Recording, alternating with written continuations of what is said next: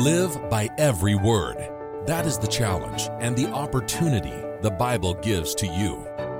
This program examines the actual words that have proceeded out of the mouth of God Himself so we can use them to guide our paths and live by them in our everyday lives. This is Live by Every Word. Thanks for joining me today here on Live by Every Word. I'm Dwight Falk. This is Trumpet Radio 101.3 KPCG. We're online at kpcg.fm and we have a live link at thetrumpet.com. I am producing this program on Tuesday, November 8th. Today is a big day in the United States because the midterm elections are today. And there's quite a bit of interest in that. There's a lot of dissatisfaction in the United States with the economy, with foreign policy, with uh, education, pretty much anything you can think about. Uh, people are disappointed in it and they're wanting changes. So the question becomes when will we see real and lasting change? And what will bring it about? We need to understand what the Bible says about the kingdom of God. And we need to uh, go to the Bible for this. And we have some scriptures to look up today. So if you have your Bible handy, you could get it out and we could look at these together. John 18 and verse 36 is an important passage when we talk about the kingdom of God because Christ was asked very specifically about it towards the end of his physical life. John 18 and verse 36 Jesus answered, and he said, My kingdom is not of this world. If my kingdom were of this world, then would my servants fight that I should not be delivered to the Jews. But now is my kingdom not from hence. He said, My kingdom is not of this world. That's what Jesus said. Now, there are some people that think that they need to make every effort to make governments of this world like the kingdom of God. But Christ said, Look, my kingdom is not of this world. Christ's kingdom is not part of this world's civilization. And it will begin to rule on earth at his second coming the second coming of Christ is uh, that event that is so essential. We need God's government on this earth. Revelation 11 and verse 15. It says, And the seventh angel sounded, and there were great voices in heaven saying, The kingdoms of this world are become the kingdoms of our Lord and of his Christ, and he shall reign forever and ever. So this is going to occur, and soon. Christ will return. And what happens at that time? Well, the kingdoms of this world become the kingdoms of our Lord. God rules. Jesus Christ rules on this earth. He rules at that time. And nothing but the return of Christ in all power and glory, as is pictured here in Revelation 11, will install the government of God ruling over the entire earth. Nothing else can do it. Man can't do it. God has to do it. And we're looking specifically at God's kingdom, his government ruling over the entire earth. Now, God's government does rule over his own church today, but when it comes to ruling this entire earth, that doesn't happen until Christ returns, and we see that in Acts 3. The Bible calls this the restitution of all things. And that moment, that restitution, that restoring of all things, including this government of God to the earth, that happens at Christ's second coming. Notice Acts 3, verses 19 through 21. It says, Repent you, therefore, and be converted, that your sins may be blotted out, when the times of refreshing shall come from the presence of the Lord. And he shall send Jesus Christ. This is talking about the second coming which before was preached unto you, whom the heaven must receive until the times of restitution of all things, which God has spoken by the mouth of all his holy prophets since the world began. So you can see that this restitution of all things, it doesn't happen until Jesus Christ returns. It's his second coming. But there's instruction here. So what what are we to do in the meantime? Well, verse 19 told us Repent you therefore and be converted. Change, stop sinning, learn to think and act and live like God does today, because then when Christ returns, then we're ready to help him. when his kingdom is established and it rules over this earth, then he'll need people to help him that, uh, again, will be trained and prepared. And we see this here, and if we go back to Revelation 20, there's, there's instruction for this time for people that uh, have ears to hear and that God's working with. And, and if they hear and understand, and they need to make effort to repent and be converted. We're being trained today to help Christ rule in the kingdom of God. And we see this in Revelation 20 and verse 6. It says, Blessed and holy is he that has part in the first resurrection.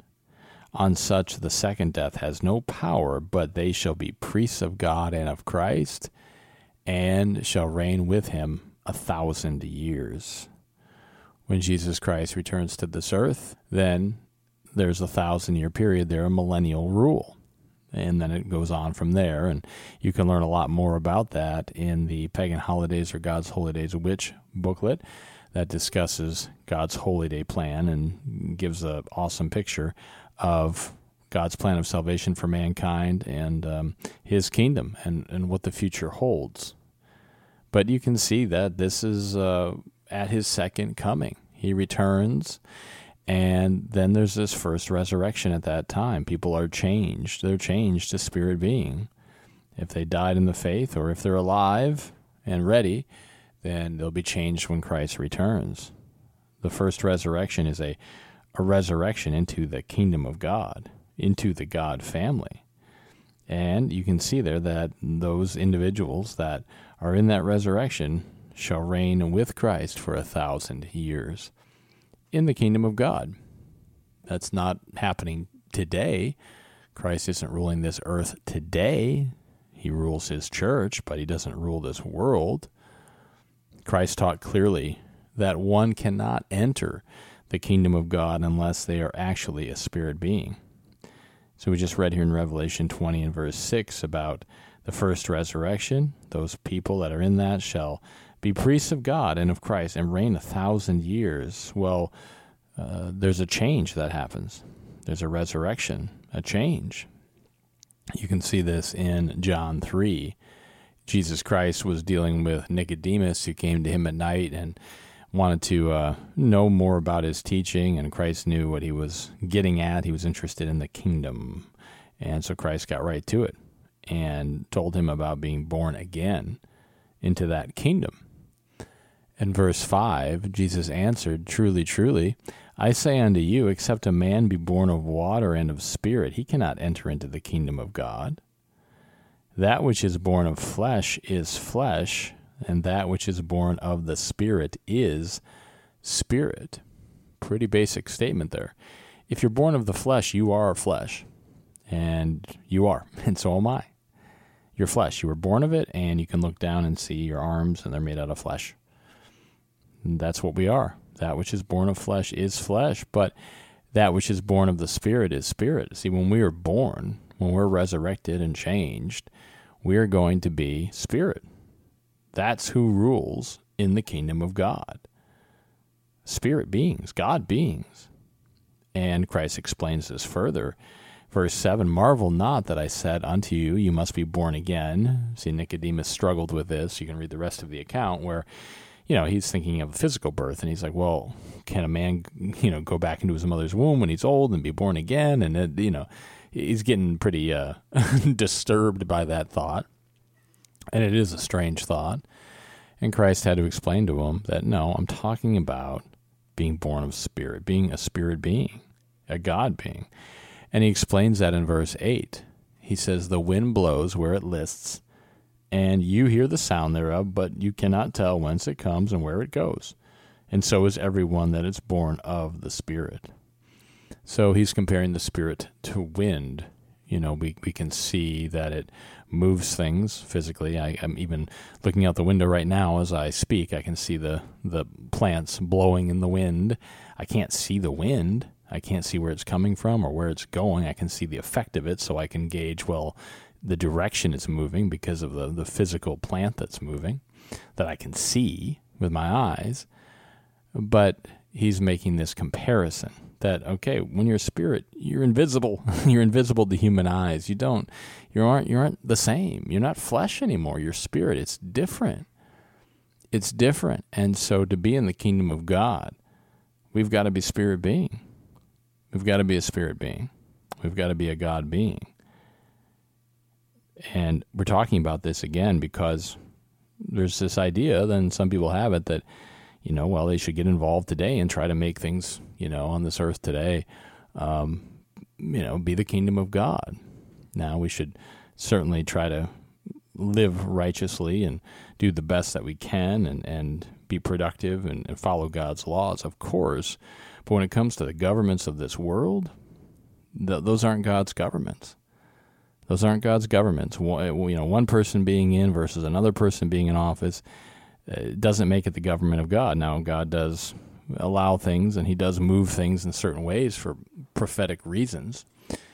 But when we talk about the kingdom of God, that doesn't come to this earth and rule this earth until the second coming of Christ. And to really be part of that, we've got to be born into God's family. We've got to be spirit beings. The world today has so many problems. You know, there's there's no way anyone could look at the world and really think that this is God's world today. It's not.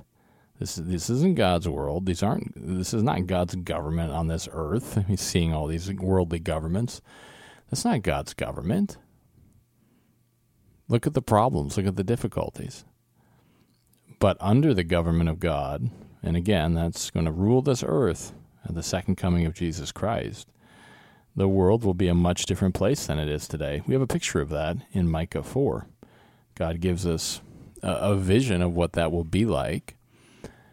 Micah 4, verses 1 through 4, it says, But in the last days it shall come to pass that the mountain of the house of the eternal will be established in the top of the mountains. See, God's government will rule at that point, and it shall be exalted above the hills, and people shall flow unto it verse 2 And many nations shall come and say, Come and let us go up to the mountain of the eternal and to the house of the God of Jacob.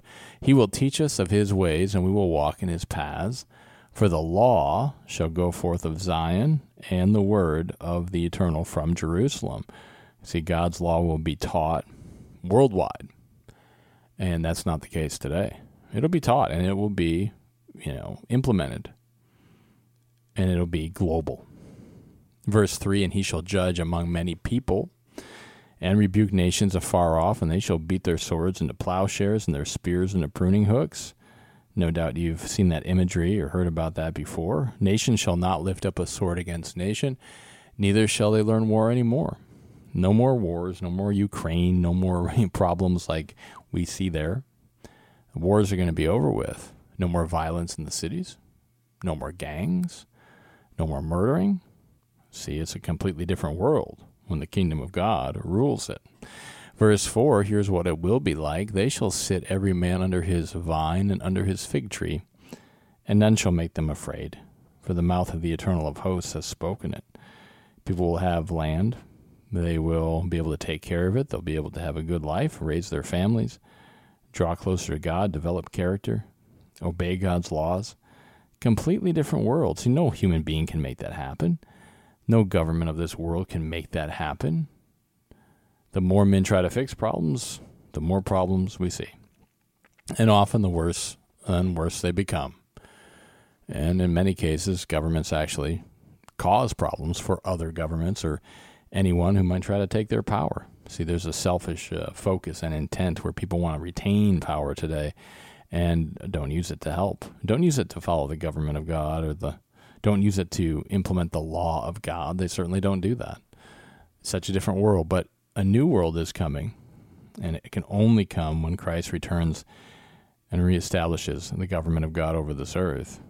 Notice this quote from the correspondence course. This is lesson 24. And it says the government of the world tomorrow will be based on God's law of love, as we just read about. With the help and inspiration of God's Holy Spirit given to them, people will begin to truly love one another, to have godly concern for fellow man. God's government will not be a democracy. It will not be socialism, communism, or fascism. It will not be human monarchy. oligarchy, plutocracy. It will not be man's government over man. Man has proven his utter incapability of ruling himself. And we've got 6,000 years of history to see that of man trying to rule man. What's been the result? Lots of wars, lots of death, lots of violence, lots of sadness, lots of heartache. And when there were moments of peace and prosperity, they were few and far between. That's why they're so remarkable. and typically, they occurred because God intervened and, and was helping and was trying to teach lessons.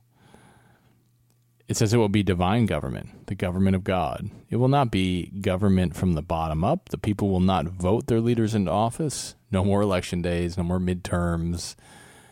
God's government doesn't operate that way. It says no time or money will be wasted on campaigning and elections. Won't that be a relief? it says it will not be the government of or by the people, but it will be government for the people. It will be government from the top, God Almighty, down. In the world tomorrow, all officials will be members of God's family, divine spirit beings, like Christ talked about, appointed by Christ himself, even down to the level of mayors over cities. The Bible tells us that under the leadership of Jesus Christ, God's government will produce a utopian paradise on earth. Is that too good to be true? Hard to believe. Well, it's going to take a massive change, and it takes the return of Jesus Christ. It says the Bible tells us that under the leadership of Jesus Christ, God's government will produce a utopian paradise on earth. As we learned, it says in past lessons, and uh, so you can go back and study the, the past lessons of the correspondence course, but it says God will begin to work first with the descendants of the children of Jacob. See, he's got a plan. And then says, using them as a model and example, God will rebuild and bless all nations. See, God's government will be a blessing for everybody. So, what are we to do today? What are true Christians to do today? Well, we are to allow God to train us and to teach us so that we can help Christ rule when he returns. And we're part of that kingdom of God. Notice Revelation 19 and verse 7. Revelation 19 and verse 7, it says, Let us be glad and rejoice and give honor to him for the marriage of the Lamb is come. This is talking about Christ returning and marrying his church. For the marriage of the Lamb is come, and his wife, that's the church, that's comprised of, of individual members of God's church throughout the years. It says his wife has made herself ready. That's what we're to do today. We don't go out and vote and get into the politics of this world, although we do watch and pray, and certainly there is uh, prophetic implications in a lot of what we see in this world, and God is involved in that, and we have to watch that. But we know what we're waiting for, which is the return of Jesus Christ, the rule of the kingdom of God on this earth. That's the only way to solve the problems that we see. Only God and His government can do that. Our job is to prepare for that and let God teach us and train us so that we're ready to help Christ rule this earth. For much more on this, you can uh, request The Incredible Human Potential and Pagan Holidays are God's Holy Days, which, and also the correspondence course. Please sign up for that. It's free at thetrumpet.com. That's all the time we have for today on this edition of Live by Every Word. Thank you for spending some of your time with me. I'm Dwight Falk. Until next time, let's all strive to more perfectly live by every word of God.